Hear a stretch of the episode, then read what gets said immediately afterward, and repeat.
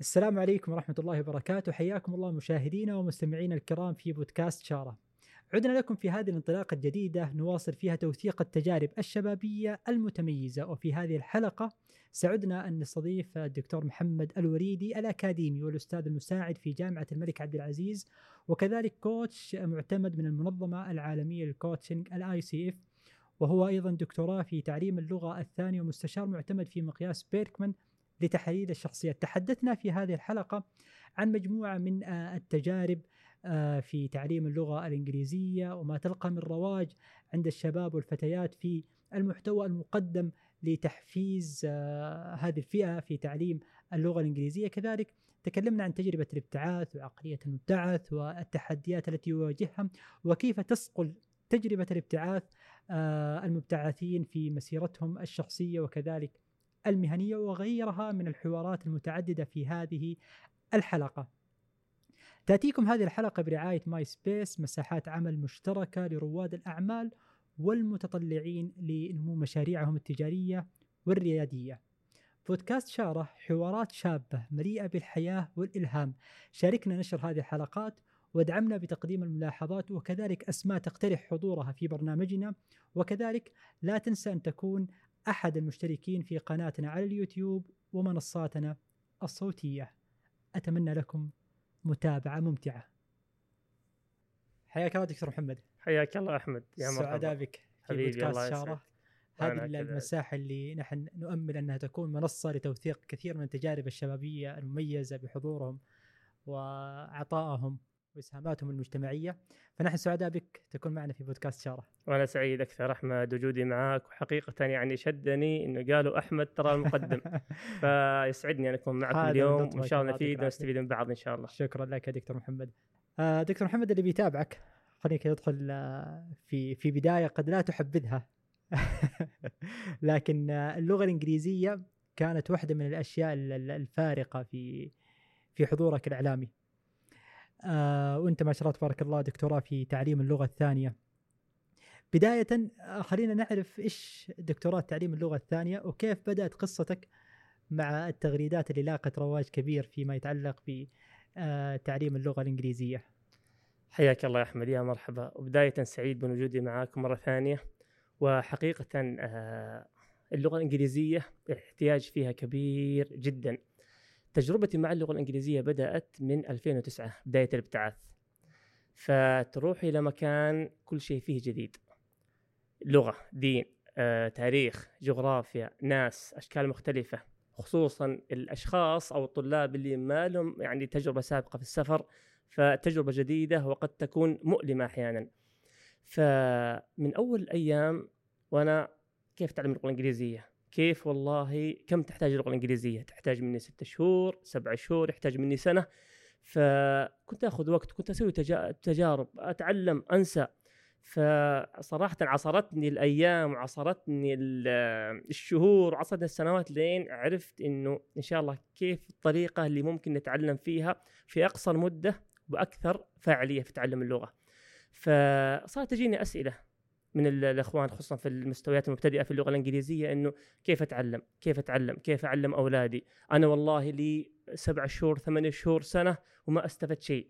فكثرة الرسائل هذه شدتني إنه والله فعلا في احتياج كبير خصوصا متخصصين يعني لأنه اللغة الإنجليزية لها رواج كبير، فأي واحد يتكلم كلمة خلاص طير. فإنه شخص متخصص وصاحب تجربة ويتكلم فأعتقد إن هذه فيها احتياج كبير. فمن هذاك الوقت بدأت الحمد لله في الثريدات في تويتر وفي منصات التواصل الاخرى والحمد لله لقت تفاعل ووجدت الأثر كبير لله الحمد. هذا كان تقريبا 2019 هذا بعد ما حصلت على الدكتوراه 2019 تقريبا في مارش أو إبريل. بدأت في في, في الحضور اللغة الإنجليزية والحضور الإعلامي بشكل عام. فوجدت التفاعل كبير وجدت الإقبال وجدت فعلا الأثر في الاشخاص خليني أسألك إيش ال ال الوتر أو الألم اللي لمسته في المجتمع لأجل ذلك كان هذا الموضوع يعني له حضور كبير. الناس بتتفاعل معه بشكل كبير. وأتوقع يمكن نحن في خلف الكواليس كنت أقول دائما لما أتكلم عن هذا الموضوع احصل رواج هو إن كان من ناحية إعلامية حلو لكن قد يكون مو مناسب لك إنك تبغى تظهر بهذا القالب أو تعرف به. جميل. جميل. طيب. والله شوف اللغة الإنجليزية لها رواج كبير ولها اهتمام وفعلا تستحق لأنها لغة العصر ولغة الأعمال ولغة الاقتصاد ولغة التعليم لغة جميع المجالات.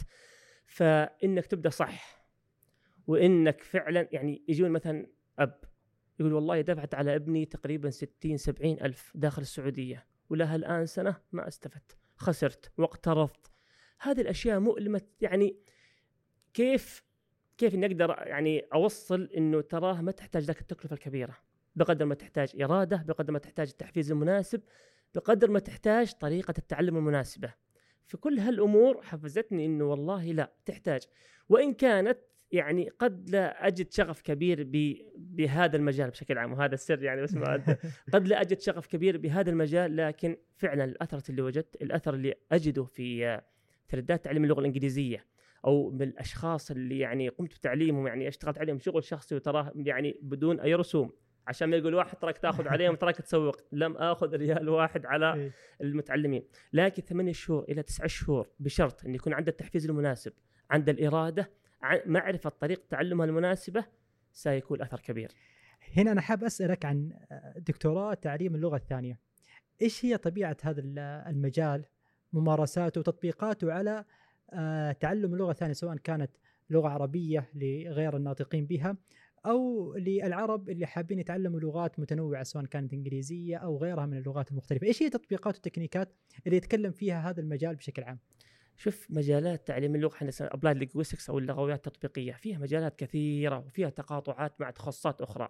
علم اللغة التطبيقي في الميدان إنه والله تعلم اللغة الإنجليزية تعلم اللغة العربية تعليم أي لغة. في علم اللغة مثلا النفسي. كيف إنه آه، ممكن تتعامل مع الحواجز النفسية في تعلم اللغات. في علم اللغة الجنائي إنه كيف تطبيقات اللغة في آه، في التحقيقات أو كذا. حتى ممكن أستعرض آه، مسلسل منتلست منتلست هذا الممثل فيه علم لغة جنائي. ففي تقاطعات كثيرة. لكن علم اللغة بشكل عام علم اللغة التطبيقي أو بلاد لينغويستكس في تعليم اللغة الثانية إنه إيش الطرق اللي ممكن تتعامل معها آه تجعل الشخص يتعلم اللغة في أقصر وقت وباكثر كفاءة. يعني مثلا علم اللغة النفسي كيف إنه والله يتجاوز حاجز الجرأة الحاجز النفسي. الحاجز الثاني إنه كيف آه تفهم نمط تعلمك. الحاجز الثالث إنه آه ممكن الحاجز النفسي ممكن حاجز تعلم اللغة ممكن حاجز آه، طرق التعلم الصحيحة. يعني تجي عند شخص إنسان بصري إنسان يحب التفاعل مع الأشخاص وتقول له روح ثلاث أربع ساعات في المكتب أتعلم. هذا انت قاعد تعلمه وتعطيه طريقة تتخالف مع فطرته تتخ... يعني أو شخص تخالف مع تكوينه الشخصي. إيوه. آه شخص آخر تقول له والله اسمع بودكاست أنا محمد مثلا شخص مثلا بصري شخص حسي وتقول اسمع بودكاست اللغة الإنجليزية اسمع بالساعات مملة أتعب أوصل لمرحلة إنه ربع ساعة فقط أسمع من هنا وأطلع من هنا. فالآن لأنه طريقة التعلم مختلفة مع تكوينك الشخصي. هذا هذا ما يتعلق بنمط التعلم؟ هذا نمط التعلم بشكل عام هو في الأخير تعليم طرق تعليم اللغة. الحين المجال الآن في تعليم اللغة الثانية. تعليم اللغة الثانية هذه ايا كانت هذه اللغة عربي إنجليزي فرنسي وات ايفر لكن تتعلم معها كيف تجاوز الحاجز النفسي معرفة طريقة التعلم الصحيحة آه، نمط تعلمك. فكل هذه الأمور تدور حول هذا هذا المجال بشكل عام. آه، من خلال ممارستك ذكرت إنه كانت في تجارب شخصية لتعليم مجموعة من الشباب اللغة كيف كانت تطبيقاتها تنعكس على الشباب يعني كيف تبدأ يعني آه تفتح الباب في الطريقة الصح بحيث إنه ينطلق الشخص آه ويتجاوز كل هذه المخاوف أو التحديات آه اللي تكون حاجز لسنوات طويلة ومعاناة مستمرة آه لكن قدرنا نتجاوزها من خلال التطبيقات العلمية. آه شوف أنا دائما مو أي شخص إنه في في أشخاص كثير يطلبون إنه يتعلم اللغة. بعضهم ليش تعلم اللغة؟ يعني جالسين والله جالسين أنا وأنت أحمد والله اللغة الإنجليزية يلا يلا بكرة نروح معهد. فالحماس الاني أو الوقتي هذا أروح بكرة أدفع 10000 حق أبو سنة. وأجلس شهر وأترك المعهد. هذا الدافع دافع وقتي. لكن فرق بينه وبين الشخص اللي والله عنده دافع قوي. عشان كذا علماء النفس علماء اللغة النفس اللغة النفسية وعلماء الدافعية يتكلمون عن نوعين من الدافعية. الدافع الذاتي والدافع الخارجي الدافع الخارجي إنه والله آه أنا دكتور في الجامعة مثلا لغة إنجليزية ويجيني طالب ياخذ المادة هذه فتدريسي له فقط ترم واحد فهو يبغى يوصل لإيش؟ يذاكر ويتعب ويجتهد ويجلس بالساعات عشان ياخذ ال A plus فهذا الدافع إيش؟ دافع خارجي عشان ياخذ معدل طيب إذا أخذ ال A plus توقع بيكمل؟ لا يوقف انتهى الدافع فرق بينه وبين الشخص اللي والله فعلا أنا عندي دافع إني بعد ثلاث سنوات أوصل لمرحلة. طلاب الجامعة عندي في السنة التحضيرية عندي هدف بعد أربع سنوات بالتخرج آه، أكون بيرفكت في اللغة. فهذا دافع داخلي. دافع قد يكون من حب قد يكون من رغبة فعلا إني والله أوصل لهذا الشيء. الآن يعني مثلا نشوف والله مقطع معين نشوف فيلم معين. ما تشيل هم يقعد ساعتين ثلاث ساعات أربع ساعات لأنك مستمتع بكل لحظة. فكل ما كان دافعك الداخلي قوي كل ما يعني آه وصلت اللي تبغاه وهذه أول خطوة في إني أختار الشخص اللي فعلا أختار الشخص اللي أتعلم معه لاني أعرف إنه ما بأجتهد عليه وأتعب وبعد شهرين والله والله مشغول والله عندي أغراض والله فهمت كيف؟ فيهمني الدافع عن نفسي. طيب خلاصة التجربة في في آه، تعليم اللغة الإنجليزية أو توجيه وتحفيز الشباب للغة الإنجليزية، كيف لو نبغى نلخص أبرز الأفكار آه، سواء اللغة الإنجليزية أو غيرها من من اللغات أو غيرها من مجالات التعلم الحياتية بشكل عام من خلال خلاصة مصغرة ومبسطة نقول والله هذه الخلاصة هي ما وصل لها الدكتور محمد في في توجيهه في تعليمه في تحفيزه الاخرين لتعلم اللغة. ممتاز. والله شوف في أحد الثريدات عملتها في اللغة الإنجليزية تحدثت عن عشر خطوات لأي متعلم للغة الإنجليزية بشكل عام. فتكلمت أول شيء عن الجانب النفسي. كيف الجانب النفسي؟ إنه والله إذا صرت أواجه الناس إذا صرت أكلم الناس أجي في مكان أسوي براكتس اللغة الإنجليزية آه في تنمر في كلام ما بقى إلا انت تتكلم إنجليزي فهل تستطيع أن تواجه الناس أو لا؟ هذه النظرة ما زالت موجودة الآن؟ النظرة موجودة في كل وقت، شوف بعض الأحيان في ناس تخصم تنمر، خصوصا إذا الله أوقعك في صديق أو زميل أو شخص حولك متنمر، الله يعينك عليه. في أحد نظريات تعلم اللغة الإنجليزية وتعلم اللغة بشكل عام ال avoidance، وهذه منتشرة في ال... عندنا بشكل كبير يعني العرب وكذا بحكم طبيعة خلفية اجتماعية وكذا إنه والله أنا أشوف اثنين يتكلمون إنجليزي هل أنا أنا لغتي ضعيفة؟ وهل هل أواجه هل أروح أتكلم؟ هل avoidance اللي هو تجنب؟ أبدأ أتجنب ريح راسك رجال وش اللي في وجع الراس؟ وش اللي اقعد أواجه الناس؟ وأسمع كلمتين ويطنشون يمكن يطنشون يسوي افتراضات لنفسه فأتجنب. فإذا قدرت تواجه الحاجز النفسي هذا رقم واحد واثنين وثلاثة. 70% من تعلم اللغة حاجز نفسي. في بعد كذا طريقة التعلم. سمعي بصري حسي لكل طريقة ما يناسبها من أدوات التعلم. رقم ثلاثة اختر أصدقائك. إذا لقيت شخص بنفس حماسك ونفس إرادتك ونفس أهدافك يتعلم معك اللغة الإنجليزية راح آه، تستمرون. أنا بالافتتاحات 2009 أنا بقول موقف يمكن ما قد قلتها لأحد أبدا. أنا 2009 آه، تخرجت من الجامعة وكان برنامج برنامج خادم حرمين الملك عبد الله يرحمه. فقدمنا عليه مع مجموعة من الزملاء. فأنا ذاك اليوم اللي كان فيه لابد يكون فيه اجتماع في أحد القاعات عشان يكون فيه تحضير وتوزيع القبولات. الحضور إجباري. إذا ما حضرتوا ترى بيكون فيها يعني خلاص تلغى بعثتك. فأنا ذاك اليوم طلبت أبوي السيارة كذا فيبدو إنه السيارة ما كانت متوفرة. فطفشت وأنا أبي أخذ لك سيارة وكذا. أنا جلست قلت خلاص بلاها بعثة. وجالس. وأنا جالس كان هنا في السعودية. 2009 إيه؟ وأنا في السعودية في سريري. جالس خلاص تركت البعثة ما كان ذاك. يتصل علي واحد محمد ترى إحنا في جدة الحين يعني بعد نص ساعة بيبدأ. المكالمة هذه غيرت 180 درجة. يمكن لو ما ذاك المكالمة ما كنت الآن جالس دكتور. ليش؟ خلاص ما هي أنا لأنه ما كان بيفتح لي ابتعاث ما كان في مجال ما كانت التجربة ذيك ما كانت لتكون بعد توفيق الله سبحانه وتعالى إلا هذه المكالمة. جميل. أنت ذكرت موضوع المواجهة. هذا الجانب النفسي عشان جميل. أنا برجع في في في الجانب النفسي وموضوع المواجهة بالتحديد. آه ممكن لأجل هذا التحدي آه، خيارات الابتعاث أو خيارات إنه أنا أغترب وأبعد عن أهلي وناسي وأواجه مجتمع جديد وثقافة جديدة هي اللي بتكسر حاجز الخوف والحاجز النفسي وتخليني أتعلم. اليوم صارت في نظريات كثيرة أو في ممارسات كثيرة وفي أمثلة كثيرة. آه، ونماذج صارت تركز إنه مو شرط تسافر مو شرط تغترب عشان تتعلم اللغة أنت ممكن تتعلمها. آه هنا. كيف توائم بين الخوف اللي أنا أبغى أكسره وعشان كذا أغترب ولا أنا ممكن أتعلم هنا وأتجاوز كثير من التحديات؟ آه شوف جزء من الخوف والرهبة من الخارج مو من الخارج نفسه كناس وكذا لكن تجربة جديدة خصوصا إنه في بيئات إحنا تعودنا ممكن إتكاليين حتى فترة الزواج. فتعودنا على وجود الأب وجود الأم وجود الجمعات اليومية وجود كذا.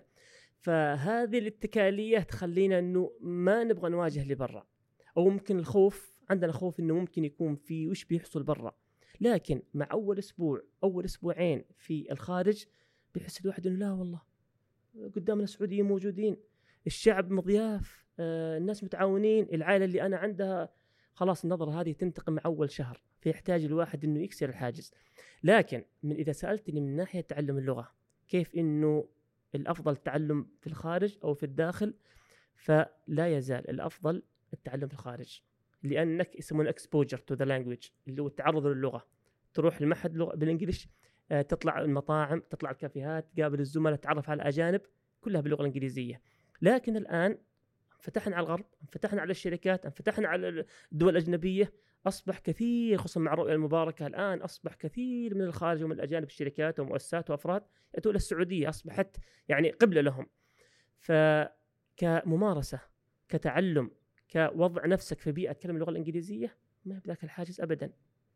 فالحاجز هذا أصبح الآن القاب أصبح يعني مغطى بشكل كبير من هذه الناحية. آه، تتكلم كثير عن الابتعاث وأتوقع إنه مرحلة الابتعاث كانت مرحلة ثرية بالنسبة لك دكتور محمد.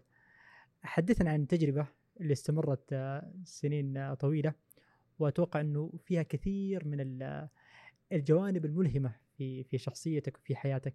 حابين نعرف أول شيء طبيعة التجربة هذه كيف بدأت إيش التحولات اللي كانت فيها وإلى أي مدى وصلت وانتهت.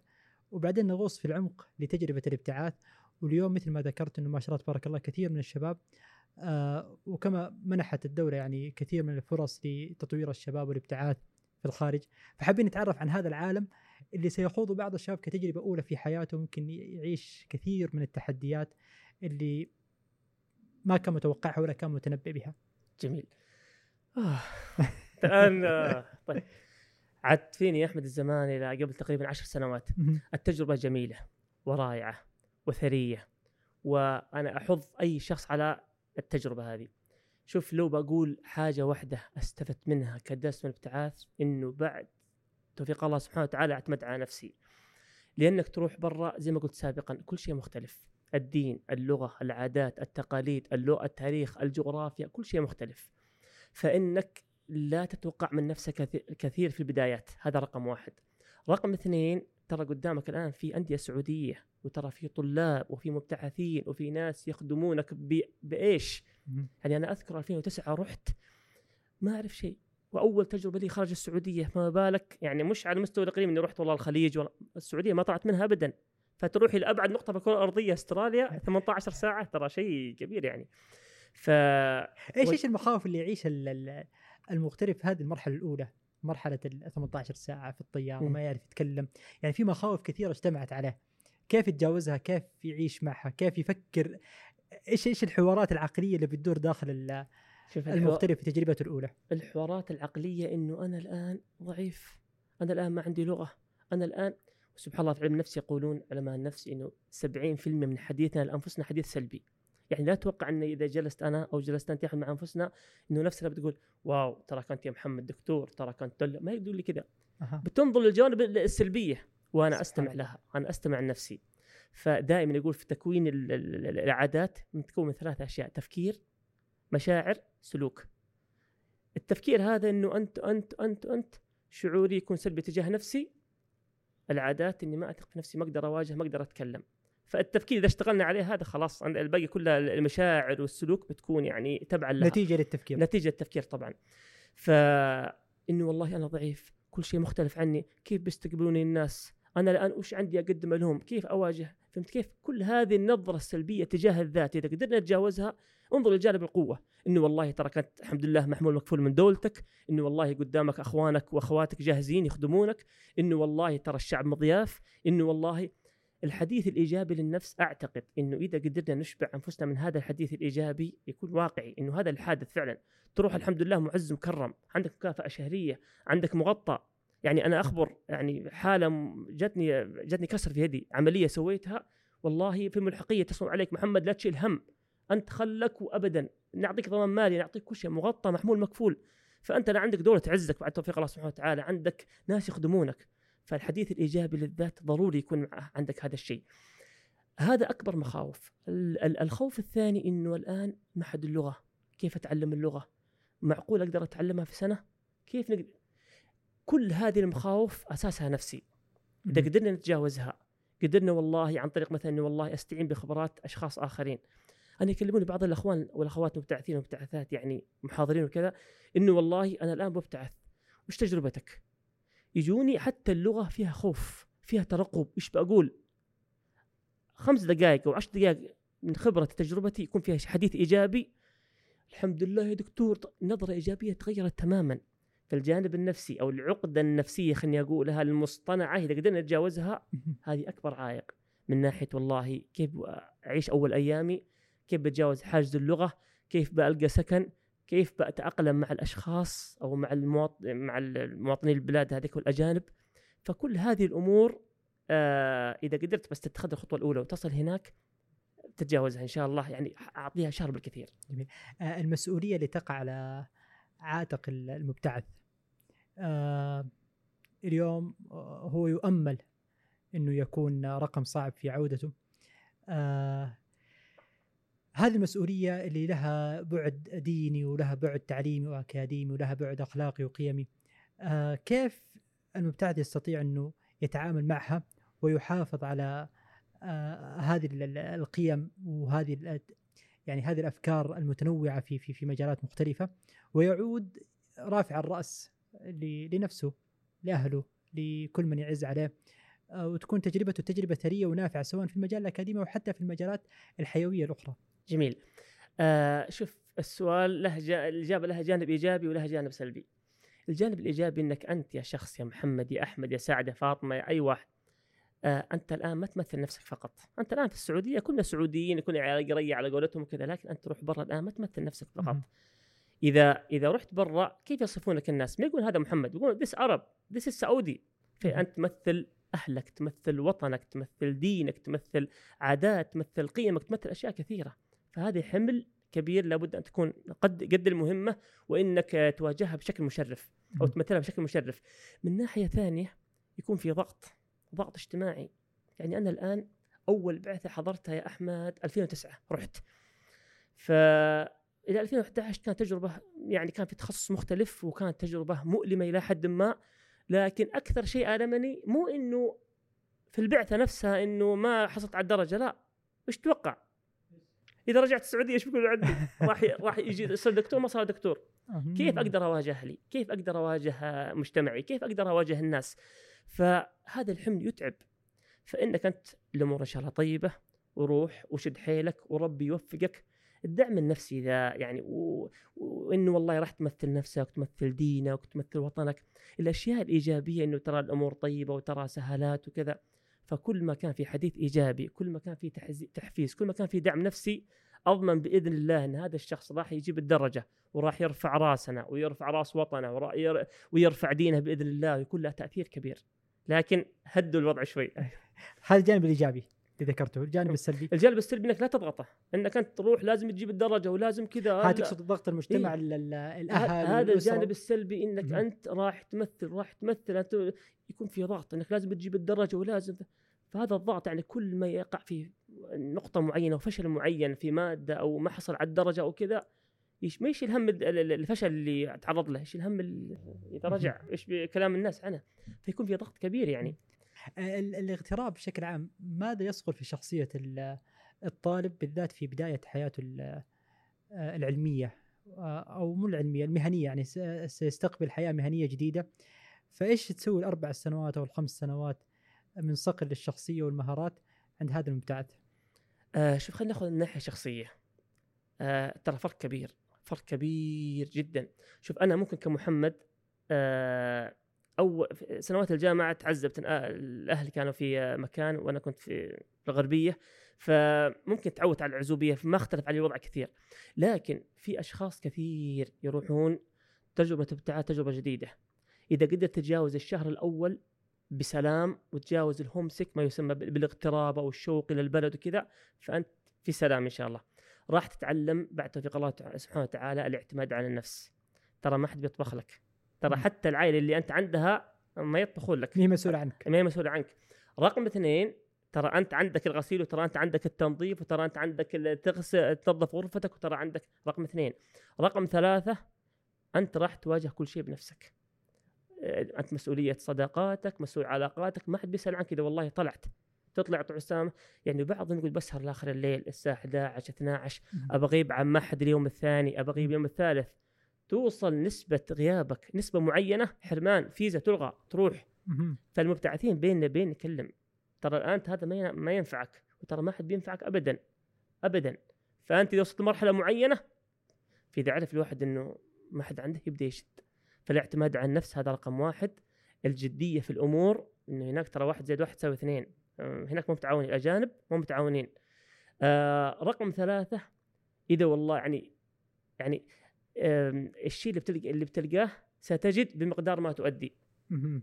تجتهد في اللغة بتحصل عليها في سنة. تجتهد في الدراسة تجيب معدل عالي. آه، تجتهد في علاقاتك الجيدة تلقى أثرها. فالجدية هناك مطلب. فكل هالأمور على تراكم السنوات سنة سنتين ثلاث بيرجع بشخصية أخرى. وهذه وجدناها الآن حتى في زملائنا. وجدتها في نفسي. وجدتها في الآخرين من زملائي. إنه والله صار أنا نتكلم بجدية أكثر. في اعتماد على النفس أكثر. فأعتقد هذه الجوانب الشخصية اللي تسقلها يسقلها فتره الابتعاث قد تكون بوعي وقد تكون بلا وعي. لكن محصله بعد ثلاث سنوات تشوف الشخص هذا. طيب بما إن جالسين نتكلم في الجانب يعني التعليم بشكل عام آه اللي ما كتبت له فرصة ال- الابتعاث كيف آه يقدر يحافظ على مثل هذا التطور والنمو؟ آه حتى هو موجود في في السعودية هو يظهر بجامعات متميزة بكوادر تعليمية مؤهلة على مستوى راقي. آه كيف يبقى الجانب النفسي هو يستطيع أن يفعله بشكل جيد ويحافظ على هذا التطور والنمو حتى يحقق مكتسبات مميزة في حياته آه شوف هو جبت أنت الدافع النفسي، الدافع النفسي هو أهم شيء ممكن يواجهنا من صعوبة في هذه الحياة. وش مع الدافع النفسي؟ ابحث عن ما تحب. إذا وجدت شغفك وجدت الشيء اللي تحبه ستجد الدافع داخلي والدافع يتوالى والدافع يتجدد. إنه والله أنا مثلا في تخصص معين فقد أتعرض لصعوبات، قد أتعرض ل قد يكون تعامل جلف من بعض الدكاترة، بعض الزملاء، بعض الأمور تخليني أتراجع. لكن كل ما الدافع يكون قوي، كل ما يكون عندك هدف واضح، دافعك الداخلي يتجدد. أما من ناحية سؤالك اللي من ناحية الجامعات اللي برا وكيف إنها تفرق لما يتوفر لها فرصة الابتعاث، فلله الحمد جامعاتنا الآن أصبحت تنافس الجامعات العالمية. يعني جامعة الملك عبد العزيز وأنا أفتخر بانتمائي لهذه الجامعة في تصنيف ال QS أحد التصنيفات العالمية آه، في 2023 الأولى عربيا. ما شاء الله الأولى عربيا وأحد أو 100 أحد ال 100 عالميا. فالالتحاق بها هذا يعتبر لحقت في جامعة عالمية. فالآن أصبحت جميع التخصصات موجودة سواء من ناحية علمية إكمال مراحل تعليمية معينة سواء من ناحية اللغة. اللغة الآن الحمد لله أصبح الإنجليزي في كل مكان يتكلمون أصبح الآن موجودين عندنا. من ناحية معاهد من ناحية فرص الممارسة يبقى عليك الجانب النفسي. ابحث عن دافعك. هل دافعك خارجي؟ هل أنت من النوع اللي وجود شخص معي يحفزني مهم؟ فاخلط نفسي بناس إيجابية. هل أنا دافعي يكون داخلي أكثر؟ فابحث عن مجالك المناسب. الجانب النفسي هذا عليك. الأنشطة اللا صفية آه، تأثر في آه، الطالب وصقل مهاراته وتطويرها؟ تماما تماما. أنا أخبر أحد الطلاب آه، في كلية الهندسة في الجامعة تخرج وفي الرياض الآن في جهة جهة كبيرة جدا. فرحت الرياض وقابلني. فقلت ما شاء الله عليك يا فراس. يا فراس كيفك ما شاء الله الآن؟ وش وش غيرك؟ المهارات اللاصفيه أثرت فيه كبير. كان رئيس ال- ال- الأنشطة الطلابية وكان دائما يقدم في اللقاءات وأخذ نجم الجامعة في إحدى السنوات. تبارك الله. فقال المهارات اللاصفيه والأنشطة الشخصية هذه هي اللي طورتني واللي خلت يعني يعني مهارات الذكاء العاطفي، الذكاء الاجتماعي ومواجهة الآخرين. وكان لي فرصة كبيرة في الوصول لهذا الهدف اللي هو في المجال اللي هو فيه الآن في. مصر مرموق ما شاء الله تبارك ما شاء الله. الله تبارك الله. فالانشطه اللاصفيه مهمة جدا. فأنا دائما أقول إنه حتى تعطيك فرص إنه والله أنا مثلا كلجنة معيدين أو لجنة محاضرين بسوي مقابلات مع الأشخاص واضح تماما الأشخاص اللي لهم أنشطة ولهم فعاليات خارج الصف الدراسي تأثيرهم في اللقاءات في الكلام في التأثير في الآخرين في جذب الآخرين كل هالأمور تأثير واضح تماما. قد لا تلحظ في السنة الأولى لكن السنة الثانية الثالثة الرابعة ستجد إنه أطلقت القائد اللي بداخلك. جميل. فنشرة الصفيه مهمة بلا شك. أشوفك آه، تنتشر لما تتكلم عن عن تجربة التعليم والتعلم والتوجيه. آه، لها علاقة بسمات الشخصية؟ شوف التعلم قد يكون فيها جانب مهاري أكثر من الشخصية لكن إيش اللي يخليك تنجذب لهذا التعلم أو لهذه التجارة أو لهذا البزنس معين أو لهذا اللي هو الشغف. هل أنت في مجال أو شغفك تواصلي تأثيري تطوعي على الآخرين بحيث إنه سعادتك تكون نتيجة سعادة الآخرين؟ هذا أجد نفسي فيها أنا. كيف عرفت هذا الشيء؟ هذه في 2017 الله يسلمك آه، حضرت أحد الدورات فسمعت عن مقياس اسمه مقياس بيركمان لتحديد الشخصية. يقول هذا المقياس المقياس اللي أنا قرأت عنه المقياس الأول عالميا في تحديد الشخصية وإنه تأثيره كبير جدا وراح يعني يعلمك على المناطق العمياء في شخصيتك. فعملته عند ال- ال- الأستاذ الأستاذ الدكتور نوح الشهري وأمسي عليه بالخير بهذه المناسبة. عملته عند البروف نوح ف وهو يقرأ في جلسة استشارية فهو يقرأ لي التقرير وكذا. أنا بغيت أقول يا أبو إبراهيم خلاص كفاية كفاية خلاص إيش بقى؟ أشياء ما حد يعرفها عني. فوصلت لمراحل إنه والله هذا فعلا. شفت كيف يا أحمد؟ إنه عارف أشياء في شخصيتك وفي أشياء ما تعرف كيف تعبر عنها. فإنه تكون لك بشكل بصري قدامك أنت هنا وهذه كذا وهذه من ناحية نازلة وهذه من ناحية مرفوع. فيعطيك خطة كاملة إنه والله هذه تحتاج تطور فيها هذه تحتاج. فوجدت نفسي تواصلي في في النمط التواصلي وأنت ما شاء الله مستشار أستاذ أحمد في هذا المجال. آه نمط تواصلي إنه في التأثير في الآخرين في التدريب في التدريس في الإرشاد في الكوتشنج فأتخذت قرار من ذاك اللحظة إنه ما بضيع لحظة واحدة. لازم أستنزف طاقتي في هذا المجال. لأني عرفت إنه أنا الآن ما أخفيك سر أعمل إلى 18 ساعة في اليوم.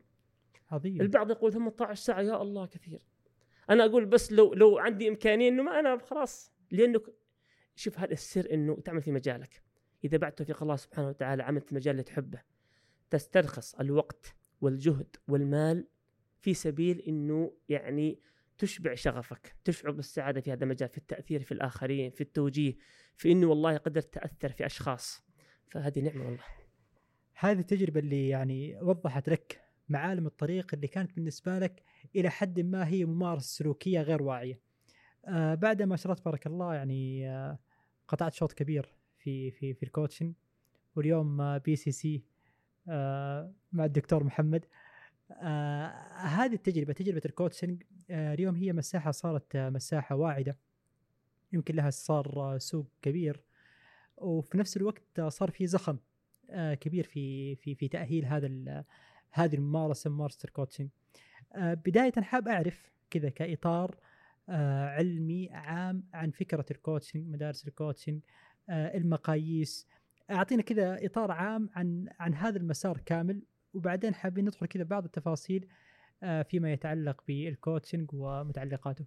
طيب آه تختلف جلسة علميه منهجية بال coaching شوف ال coaching يعني تعريفه حتى من ICF إنه جلسة تشاركية بين ال coach والمستفيد من أجل الوصول إلى أهداف آه يستهدفها العميل.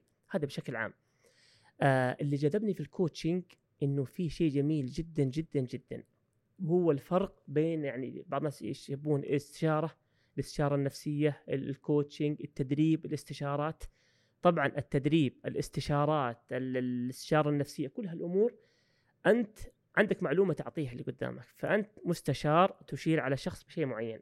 بينما ال coach ال coaching هدفه إنه ترى أنت العميل ترى أنت المستفيد. الشخص اللي أمامي ترى عندك الحل. لن اعطيك حل من عندي. وهذه دائما في كل جلسة أقولها لل- لل- للمستفيد. إنه ترى ما عندي حل. الحل عندك. أنا وظيفتي إني أعطيك أسئلة معينة يسمون في سمارت يسمونها سمارت الأسئلة الذكية. تكون فأعطيك سؤال ذكي. يعني زي ما تقول إنه مرآه الكشاف فأنا الآن آه، كشاف إلى مناطق قد تكون عمياء في ذهنك آه، ونفس الوقت مرآة. تشوف نفسك. حتى أصل بك إلى مرحلة يسمونها الأها مومنت توصل لمرحلة تقول أها كيف فاتني الحل هذا؟ فأنت إذا وجدت الحل بنفسك هذه أقوى أدوات التغيير. مو أنا اللي أعطاك الحل. أنت اللي وصلت لهذا الحل. فكل ما كان التغيير اساسه داخلي هذا اللي تقاتل عشانه وما تستسلم لين تحققه. وهذا الفرق الآن حتى يسمونه في ال coach ألو... coach الوالدين أحد أنواع ال coaching coach الوالدين. انه نوصل لمرحلة إنه فكرة يا ابني اعمل كذا يا ابني لا تعمل كذا. هذه الفكرة عفى عليها الزمن. طيب يا ابويا طيب يا ابويا اسمع من هنا وطلع من هنا. لكن كيف توصل لمرحلة؟ شوف ما يلام الأب. أبانا وامهاتنا الله يحفظ أبانا وأمهاتنا ويرحم الأموات منهم. إنه لأنه شوف في علم النفس في ثلاث شخصيات. في الشخصية الطفولية والشخصية العاقلة والشخصية الوالدية. الشخصية الوالدية إنه آه شخصية الأب إنه أنا اللي أعرف وعم ابني سوى كذا وأنا أعرف مصلحتك وأنا وأنا في شد عليه لين يوصل لهذا الشيء. الشخصية الطفولية آه الشخصية اللي أمارس عفويتي. يعني أروح عند ولدي في البيت ألعب كذا أنا ألعب معهم أمارس شخصيتي الطفولية معهم. الشخصية العاقلة إني أمارس دور المحايد. آه إنه والله أكون حقاني أكون محايد كذا. الشاهد إنه يا يا أب يا أم تنازل أحيانا في الكوتشنج عن الشخصيه الوالدية. خل خل بشكل حواري بينك وبين ابنك. خله يتكلم خله يطلع اللي في خاطره. أه اسحبه في الأسئلة كذا لين يوصل لمرحله أنت عندك في الاخير تبغى توصل لمرحلة معينة. وهذا يعني ما تلام فيه. لكن خله عن طريق الأسئلة خله عن طريق الحل كأنه يعني يبدر من الابن. وهذه أقوى أنواع التغيير وراح تشوف ابنك يتغير.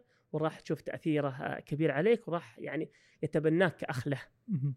طيب آه، جدول الأسئلة يعني اليوم المستفيد يقول آه، مش معقول أنا حدفع قيمة ساعة استشارية عشان بس أجلس مع مستشار أو كوتش ويلقي علي وابل من الأسئلة. أنا أبغى خبرتك، أبغى معرفتك، أبغى تجاربك الشخصية تنقلها لي. آه شوف هو ما يلام لأنه إحنا الآن يعني في مجتمع أو في بيئة أو تعودنا جميعا على إنه أنا أبغى حل يبغى حل سريع. لكن الحل السريع هذا حل لن يستمر. أنا أعطيك حل من تجربتي من خلفيتي من ثقافتي من معرفتي من تجاربي من كل شيء في الحياة. قد لا تنطبق عليك. أو قد أنا أعرف الحل اللي ممكن يكون كذا لكن أبغى الحل يطلع منك. وهذه أقوى أدوات التاثير فأنا الآن فأنا دائما أقول في ال coaching في جلسات ال coaching أنا يعني أقول للشخص جلسة جلستين ثلاث إذا وجدت نفسك ما وصلت لحل إذا وجدت ما, ما, ما في ارتياح خذ فلوسك عندك. لأني أنا واثق وأنا من جلسات coaching يعني مع أني coach أجلس مع coaches ويكون لي مثلا مواقف معينة في اتخاذ قرار في تحديد الأهداف في كذا فأجلس معهم ووجدت الأثر. فالأثر هذا أعرف أنه بينتقل لكن نحتاج أن نغير الصورة النمطية أنه نبغى حلول سريعة إلى أنه الحل ترى منك. فهذا يختلف من coach إلى coach كيف أنك تقدر توصل في نقطة مهمة نقطة مهمة وهي؟ أخرى. الطريق إلى عقل الشخص يمر عبر قلبه. عشان كذا بعض الأسئلة تجيني هل ممكن هذا أحد المحاور عندك ولا آخر أي عشان ما أبغى استبق جيني بعض الأسئلة إنه هل ممكن أكون coach؟ أنا ودي أكون coach. والله أحس فيها فلوس. والله يعني أشوف نفسي coach coaches ماشي يعني موضة. فدائما هي فعلا موضة الآن؟ هي. شوف هي آه موضة. ما أدري إيش معنى موضة يعني لكن هي الآن لها سوق كبير لأنه تاثيره كبير. لكن مو أي شخص. يعني خليني أقول لك موقف لأحد. خلينا نأجلها شوي. لابد أن يكون هل شخصيتك نمط شخصيتك هل أنت من نوع المعطاء اللي ممكن ترى الكوتشنج ترى فيه ساعات مجانية ترى فيه تطوع ترى فيه سماع لمشاكل الناس؟ هل أنت من نوع يتأثر بسماع مشاكل الناس؟ لأنه في أحد أنواع ال coaching ال life coaching في مشاكل يشيب لها الرأس. فهل أنت مستعد تسمع مشاكل الناس؟ آه ما تأثر عليك في حياتك؟ لأنه في أشخاص زملاء وزميلات coaches تأثرت حياتهم. وصلت مرحلة طلاق وصلت لمرحلة التعب النفسي والضيق اللي ينعكس عليه في بيته مهني مهنيا أسريا وكل هالأمور. فهل شخصيتك إنه أقدر أفصل أنا أسمع مشاكل الناس وأساعد في حلهم؟ لكن وش ذنب زوجتي وأولادي في البيت؟ وش ذنب نفسيتي تاثر فرقم واحد هل نمط شخصيتك يساعد؟ فهذا مهم جدا. ثانيا في ال coach في ال coaching الطريق إلى عقل الشخص يمر عبر قلبه. والله مهما كانت درجتك العلمية دكتور بروفيسور في مجال معين ما ارتاح لك الشخص اللي قدامك؟ ما يتكلم. يعني واحد ال coaching من أهم مميزات التواصل البصري. يعني أنت يا احمد ما شاء الله الآن ما شاء الله تبارك الله. أنا مستعد أجلس قدامك ثلاث أربع ساعات ما أوقف. شخصية coach تبارك الله. أنت coach ما شاء الله يعني ما شاء الله أستاذنا. حسن ظنك. آه في بعض في بعض الأشخاص تلقاه يتكلم طيب إيش هدفك الجاي؟ ما ما أشوفك اكتب ورقة كذا. كيف تتوقع هذا يفضفض لك بالشيء اللي ما تكلم فيه في حياته كلها؟ لا يتكلم معك. فالطريق إلى عقل الشخص يمر عبر قلبه. إذا والله ارتاح لك شعر بالثقة شعر بالأمان شعر بالعلمية شعر بالموثوقية بيتكلم وراح يوصل للحل. بعض الأشخاص تقول جلست مع جلستين ثلاث ما وصلت الحل ليش؟ ليه؟ ما ارتاح لك. قد يكون أحد الأسباب إنه ما ارتاح ما ارتاح ال coach قد تكون أحد الأسباب. إنه والله إيش إيش هي الأخلاقيات اللي يعتمد عليها ال coaching بالذات في هذا المجال اللي هو الشديد وبالغ الحساسية؟ نعم. آه شوف آه ضع حدود. انت ككوتش ضع حدودك. لأنه الآن آه قد تكون بعض الأمور فيها قد تكون الاستشارات أسرية. قد تكون بعض الموضوعات الشخصية اللي والله يحتاج يعني تحتاط فيها. قد يكون بعض الأحيان في تقاطعات مع علم النفس لأنه الفرق الرئيس بين الكوتشنج والاستشارات النفسية وبين المتخصصين النفسيين إنه الكوتش أو الأطباء النفسيين أو العلم النفسي يتعامل مع الأشخاص مو المرضى اللي عندهم اضطرابات نفسية معينة. لكن الكوتش يتعامل مع الأشخاص الأصحاء. تحديد أهداف اتخاذ قرارات. فهذا الفرق الرئيسي. عشان كذا بعض الجلسات اذا أنا إذا أنا وصلت إلى حالة المرض مع العميل؟ إيه؟ لا اذا إذا أشعر إنه والله يعني في البداية دائما لازم تستوضح. أنت ككوش تحدد آه. هدفك. أنا يا فلان وش تبغى من الجلسة بالضبط؟ إذا والله يكون عنده وسواس قهري يكون عنده اضطراب معين يكون عنده ثنائي قطب يكون عنده أشياء تحسه كذا خلاص تحيله على طول. أخلاقية ما تكمل معه تحيله إلى متخصص. جميل. فهذا الفرق الرئيس لابد أن تضع حدودك. بعضهم يقول لا والله ما دام الجلسة يعني 300 400 100 فأبدأ أكمل معه. لا اخلاقيا لا تحيل الأشخاص آخرين. فهذا الفرق الرئيس على مهم نذكره عنده بين الكوتشنج وبين المعالج والأخصائي المعالج النفسي. والأخصائي النفسي. أحسنت. وغيرها من الأخلاقيات اللي مهم جدا إنه يراعيها الكوتش في مسيرته المهنية. يعني خلينا نتكلم كذا معك فضفضة. كوتش آه أخذ دوره آه صار معتمد. هل هذا الشيء يحول للكوتش إنه يمارس أدوار كثيرة أو تخصصات كثيرة لأنه يلبس قبعة الكوتش؟ فيتكلم فرضا في الاستشارات الأسرية في الاستشارات المهنية في الجوانب القيادية في آه اختيار التخصص والجوانب آه اختيار التخصص وما إلى ذلك. هل هل الدورة أو هل الاعتماد أو هل الشهادة هي كافية إنها تخولك تمارس أدوار متعددة. لأنه عندك شهادة ال coaching شوف ال ال ال coaching له أنواع. ويسمح لك بالمجالات هذه ال coaching لأنه إذا عندك الاعتماد لل coaching يعني منظمة ال International Coaching Federation أو منظمة عالمية لل coaching تعطيك شهادة coaching أنت ممارس. فأنت الآن عندك الخطوة الأولى. الآن اختار مجالك في الكوتشنج في الكوتشنج المهني الكوتشنج الأسري الكوتشنج القيادي كوتشنج الوالدين فاختار مجالك لأنه كل مجال فيه تبحر. ففكرة إنه أتكلم في كل شيء وهذا يعني مما أبتلينا به في هذا الحين إنه والله أتكلم في كل شيء. إنه أتكلم في القيادة أتكلم في مجالات أخ... مجالات كثيرة والناس يسمعون. فعشان كذا التقنين يعني من نفسك إنه والله أنا أعرف فين مجالي فين المجال اللي بيكون فيه الأثر الكبير. انه والله أقدر أوصل لمرحلة مع هذا الشخص إني أوصل جميل. لحلول له. فكل ما تعرف مجالك كل ما تخصص فيه بيكون تأثيرك أكبر. جميل. آه طيب آه دكتور محمد يعني الحديث عن الكوتشنج آه في يعني نمو كبير متصاعد للمجال وأتوقع إنه في منافسة. يعني اليوم صار ال coaching لو أخذناه بريادة الأعمال صار محيط أحمر. صار في وفرة في في في ال coaches اللي موجودين. آه كيف الواحد يستطيع إنه آه يضرب بسهم متميز في هذا المجال؟ آه إيش هي المبادرات أو الإسهامات أو التجارب اللي لو استثمر فيها آه حيكون رقم صعب في مجاله؟ وفي نفس الوقت هذا كله من أجل التأثير والتحسين في حياة الناس والمستفيدين. شوف آه في الأخير ما يصح إلا الصحيح، قد يكون في آلاف الكوتشز. لكن يعني دع عملائكم اللي يعني يعني يدعون لك ويعني ينشرونك. لأنه إذا عندك تجربة مع شخص جيد ووجدت أثر في هذا يعني تأثيرك كبير على هذا الشخص أو هذا المستفيد هو كفيل بإنه ينقلك إلى أفراد إلى آه، مؤسسات إلى جهات. فرقم واحد دع عملائك هم اللي آه، يعني ينشرونك. رقم واحد. رقم اثنين طور نفسك. يعني مهما وصلت لمرحلة يعني ال coach يعني الآن في نشرة تجيني دائما على الإيميل آه، من ال ICF أو من منظمة عالمية ال coaching إنه في عندنا seminars في ندوات معينة وش آخر يعني وفي تجارب معينة طاولة مستديرة إنه كيف آه، نسمع تجارب بعض وش ممكن يعترضنا مع المؤسسات مع الأفراد. فالتطوير المستمر كفيل إنه توصل لمرحلة أعلى. آه، دع المستفيدين عندكم ان ينشرونك أكثر.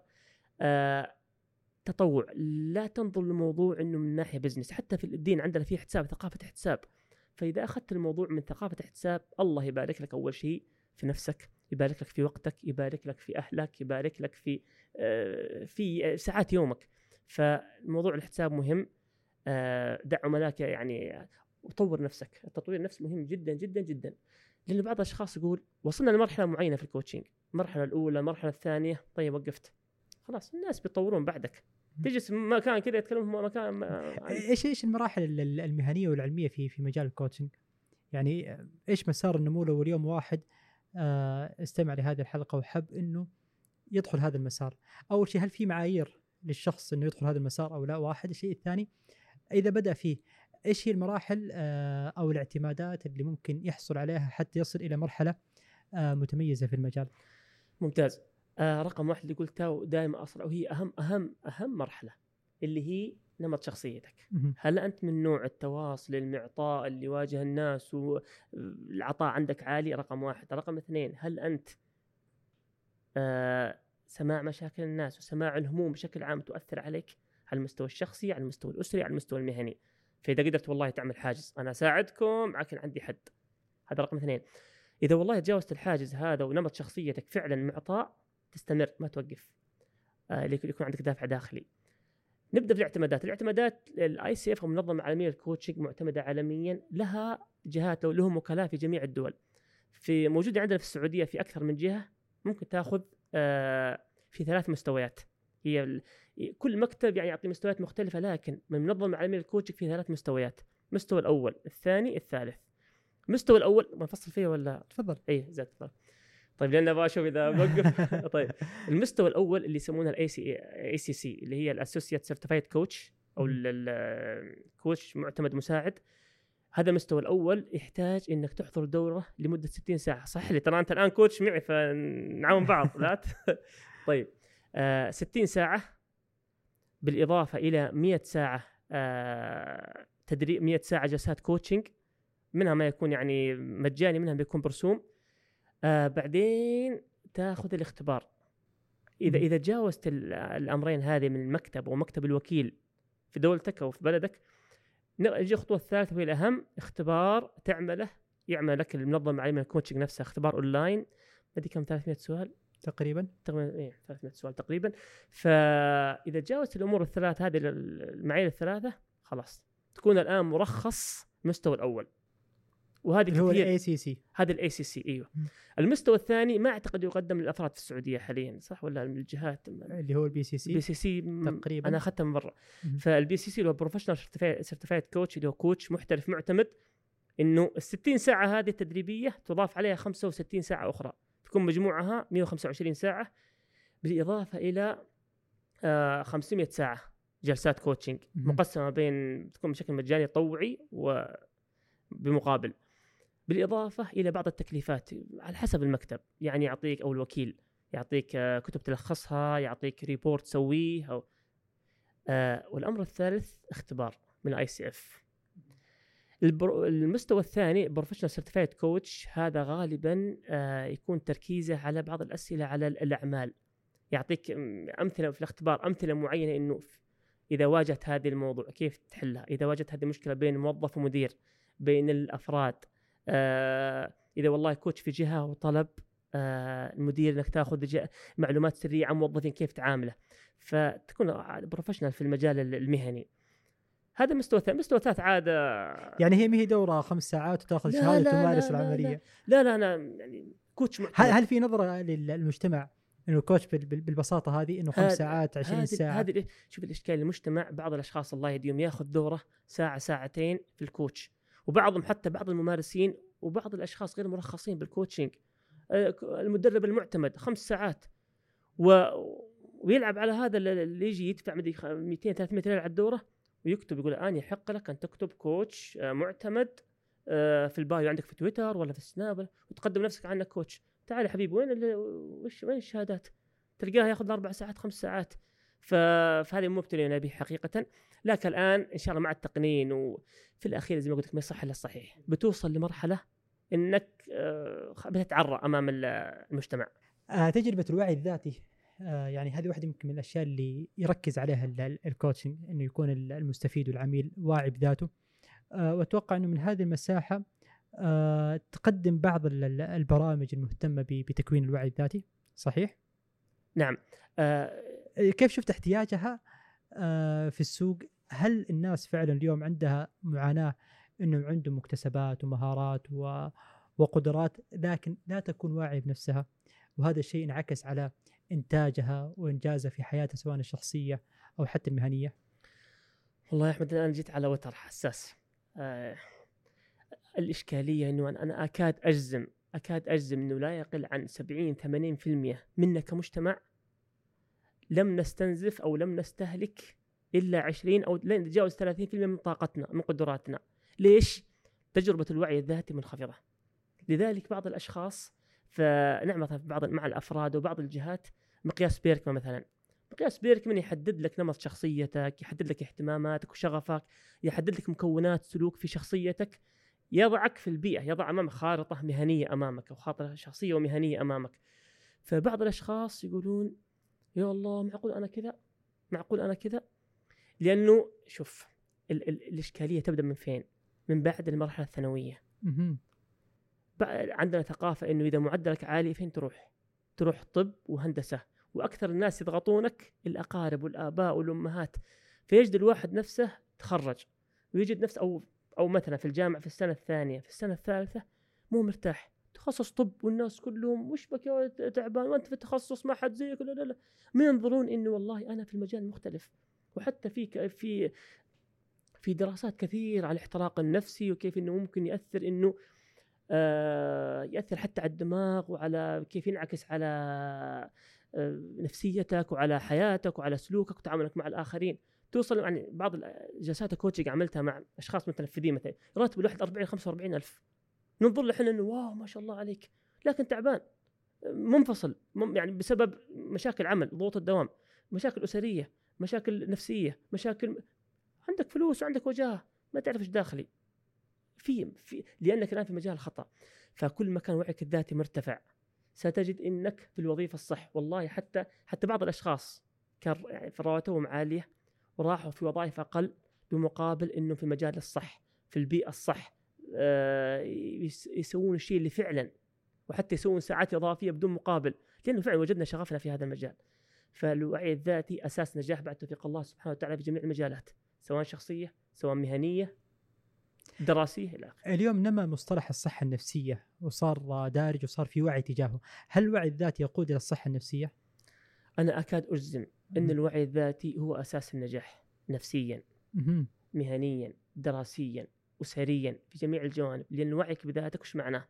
معناه إنه والله أنا كمحمد شغفي في التدريس أو شغفي في الكوتشنج راح أعمل راح يكون الدافع داخلي وهذا الدافع نفسي. راح كل ما أنجح كل ما أنجح أنجح أشوف نجاحاتي هذا دافع نفسي آخر. آه كل ما أنجح أيضا أشوف الناس إقبال الناس وأثري عليهم. هذه كلها تأثيرات نفسية. إنك والله تجد نفسك ناجح في المجال اللي تحبه وتأثيرك عالي على الآخرين هذا اذا ما هذا صح نفسية إيش صح نفسية؟ آه، تركز آه، بالإضافة للوعي الذاتي يا دكتور محمد إلى موضوع الذكاء العاطفي والذكاء الاجتماعي. وممكن آه، يعني اليوم نحن الحمد لله جالسين آه، نعيش في مجتمع أصبح واعي لكثير من هذه المصطلحات. يعني فكرة الذكاء الاجتماعي الذكاء العاطفي صارت مصطلحات آه، دارجة في بيئات العمل آه، في حياة الشباب والفتيات. لو عرجنا عن أهمية مثل تنمية هذه الذكاءات وما هي المكتسبات اللي فعلا لو الشخص استثمر في الذكاء ونماه سيحصل عليه في واقعه سواء المهني النفسي الأسري الاجتماعي أو أي المجالات المتنوعة. جميل شوف الذكاء العاطفي آه، هو في ال- آه، هو الذكاء العاطفي قسم إلى قسمين. الذكاء الذاتي والذكاء الاجتماعي آه، الذكاء الذاتي اللي هو وعي بذاتي إنه والله أنا أعرف إيش مجالي المعين إيش أحب إيش أكره من الأشخاص اللي أبغى أكون معهم كل ما يكون وعيك بذاتك عاليا شخصيا اجتماعيا دراسيا وظيفيا إلى آخره. يجي بعدين إدارة الذات. أنا والله مثلا أنا أعرف الشخص هذا إذا قابلته راح أكون مضغوط. فأنا أتحسب مبدئيا وأعرف وأتع... يعني أوطن نفسي وهدي نفسي إنه والله إذا قابلت هذا ما أنفعل. فكل ما كان وعيك بذاتي عالي راح تدير نفسك وتدير ذاتك وتدير عواطفك وتدير مشاعرك بشكل عالي. نيجي بعد كذا عند الذكاء الاجتماعي. كيف إن فهمك العالي بذاتك يقودك إلى التأثير في الآخرين. آه في مقولة سمعتها جميلة جدا من وزير اتصالات المعلومات عبد الله السواح نعم. مهندس عبد الله السواح نعم. يقول آه، الذكاء العاطفي وهو قائد ما شاء الله تبارك الله يعني أحد أحد الملهمين ما شاء الله. يقول لك الذكاء العاطفي يوصلك يوصلك إلى درجة عالية. لأن ليش يقول؟ لأنه فهمك لذاتك وإدارتها والاستثمار في شيء تحبه راح تشوف نجاحاتك نجاحاتك نجاحاتك إلى الأعلى. الذكاء الاجتماعي يخليك نفس المستوى. لأني الآن أنت ما شاء الله رئيس تنفيذي في جهة كبيرة. فأنا الآن آه قاعد الذكاء آه العاطفي فهم نفسي وطورتها واجتهدت واشتغلت على نفسي دراسيا ومهنيا ودورات وكذا لين وصلت لهذا السلم. وصلت لأحمد الشقاع أحمد أبغى ابقى أنا أبغى ابقى معه ما أبغى أنزل أنا. خلاص مهارات اجتماعية. التأثير في الآخرين كيف إني أفهمك أفهم احتياجاتك كيف ألبي هذه الاحتياجات كيف إنه والله يعرف وش يعني من نظرتك يعرف إنك أنت من النوع اللي هل تحب التشجيع أو هل تحب كيف طريقة تحفيزك كيف تبغى اللي يشتغلون معك فأنا أفهمك. فكل ما كانت المهارات الاجتماعية عندي عالية راح أبقى في نفس المستوى. فهذه يعني صراحة تشبيه جميل. الذكاء العاطفي يعني يقودك إلى. إلى التخلص من أشياء كثيرة ما نواجهها في حياتنا. الاحتراق الوظيفي.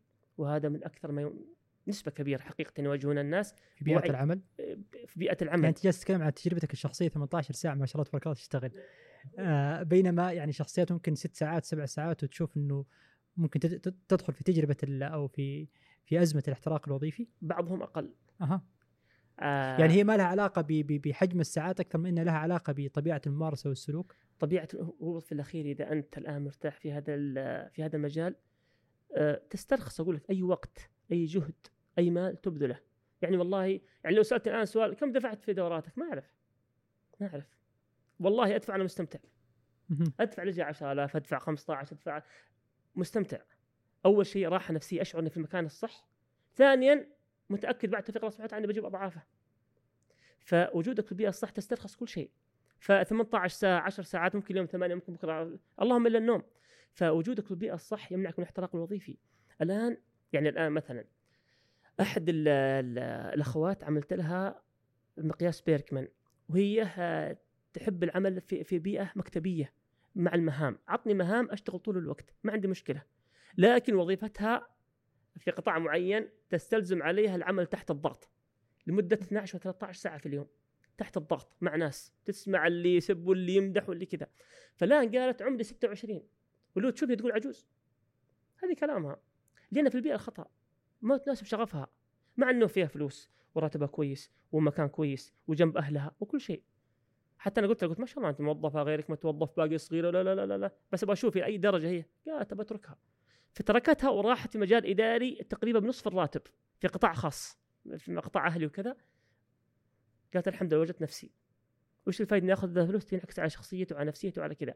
فوجودك في البيئة الصح يساعدك بشكل كبير في أبسألك عن قرارات التحول. هذه قرارات قرارات مصيرية.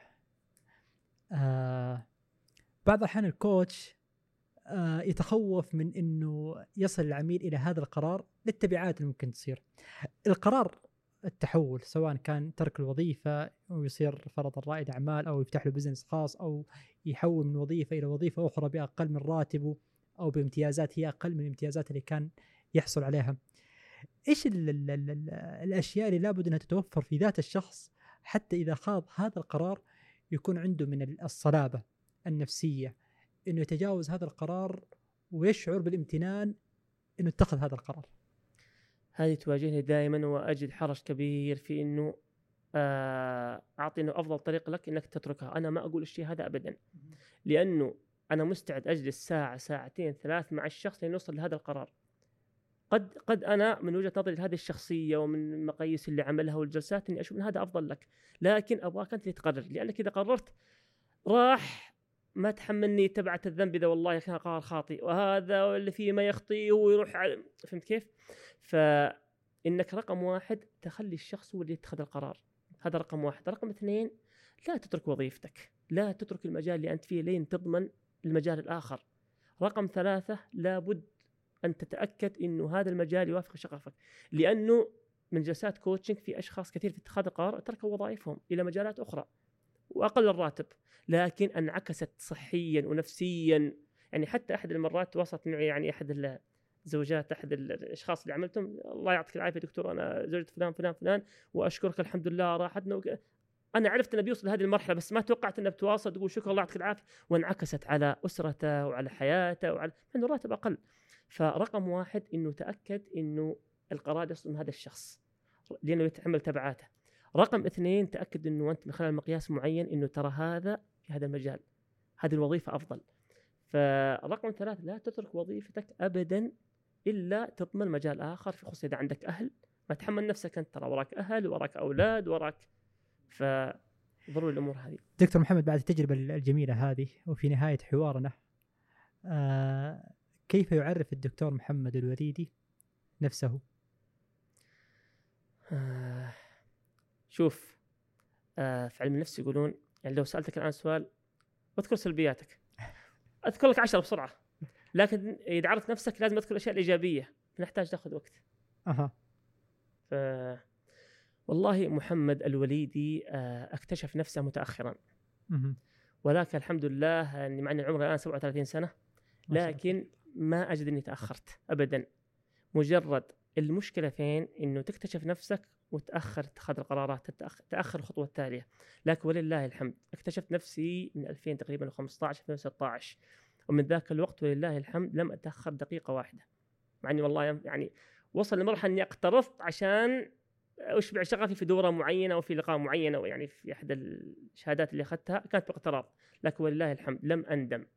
من وقت ما عرفت نفسي واتجهت في هذا المجال على أي وقت أنفقته أو على الوقت اللي انفق الآن وعلى مال وعلى جهد أبذله لأني أجد نفسي في الشيء الصحيح وأجد الأثر الحمد لله على نفسي وعلى أهلي وعلى الآخرين. الله يعطيك العافية دكتور محمد. أنا كنت سعيد بهذا اللقاء اللي يمكن تطرقنا فيه لتجارب كثيرة من خلصنا ساعة؟ حياتك. خلصت الساعة. ما شاء الله تبارك الله ما شاء الله تبارك الله يعطيك العافية. وأنا أقول آه، هنيا لك يعني آه، دكتور وكذلك كوتش ومدرب آه، قريب من مساحات التأثير في الناس. وأتوقع إنه هذا الشيء ينعكس عليك بشكل كبير إنك ترى أثر التحسين على سلوك الطلاب أو سلوك المستفيدين. فنحن سعداء والله في حدي في بودكاست شارة. اللقاء بك. وبإذن الله يعني نعيش آه، تجاربك الناجحة ونوثقها إن شاء الله باستمرار. الله يزدك وبملاحظة ترى هذا أول بودكاست أطلع فيه.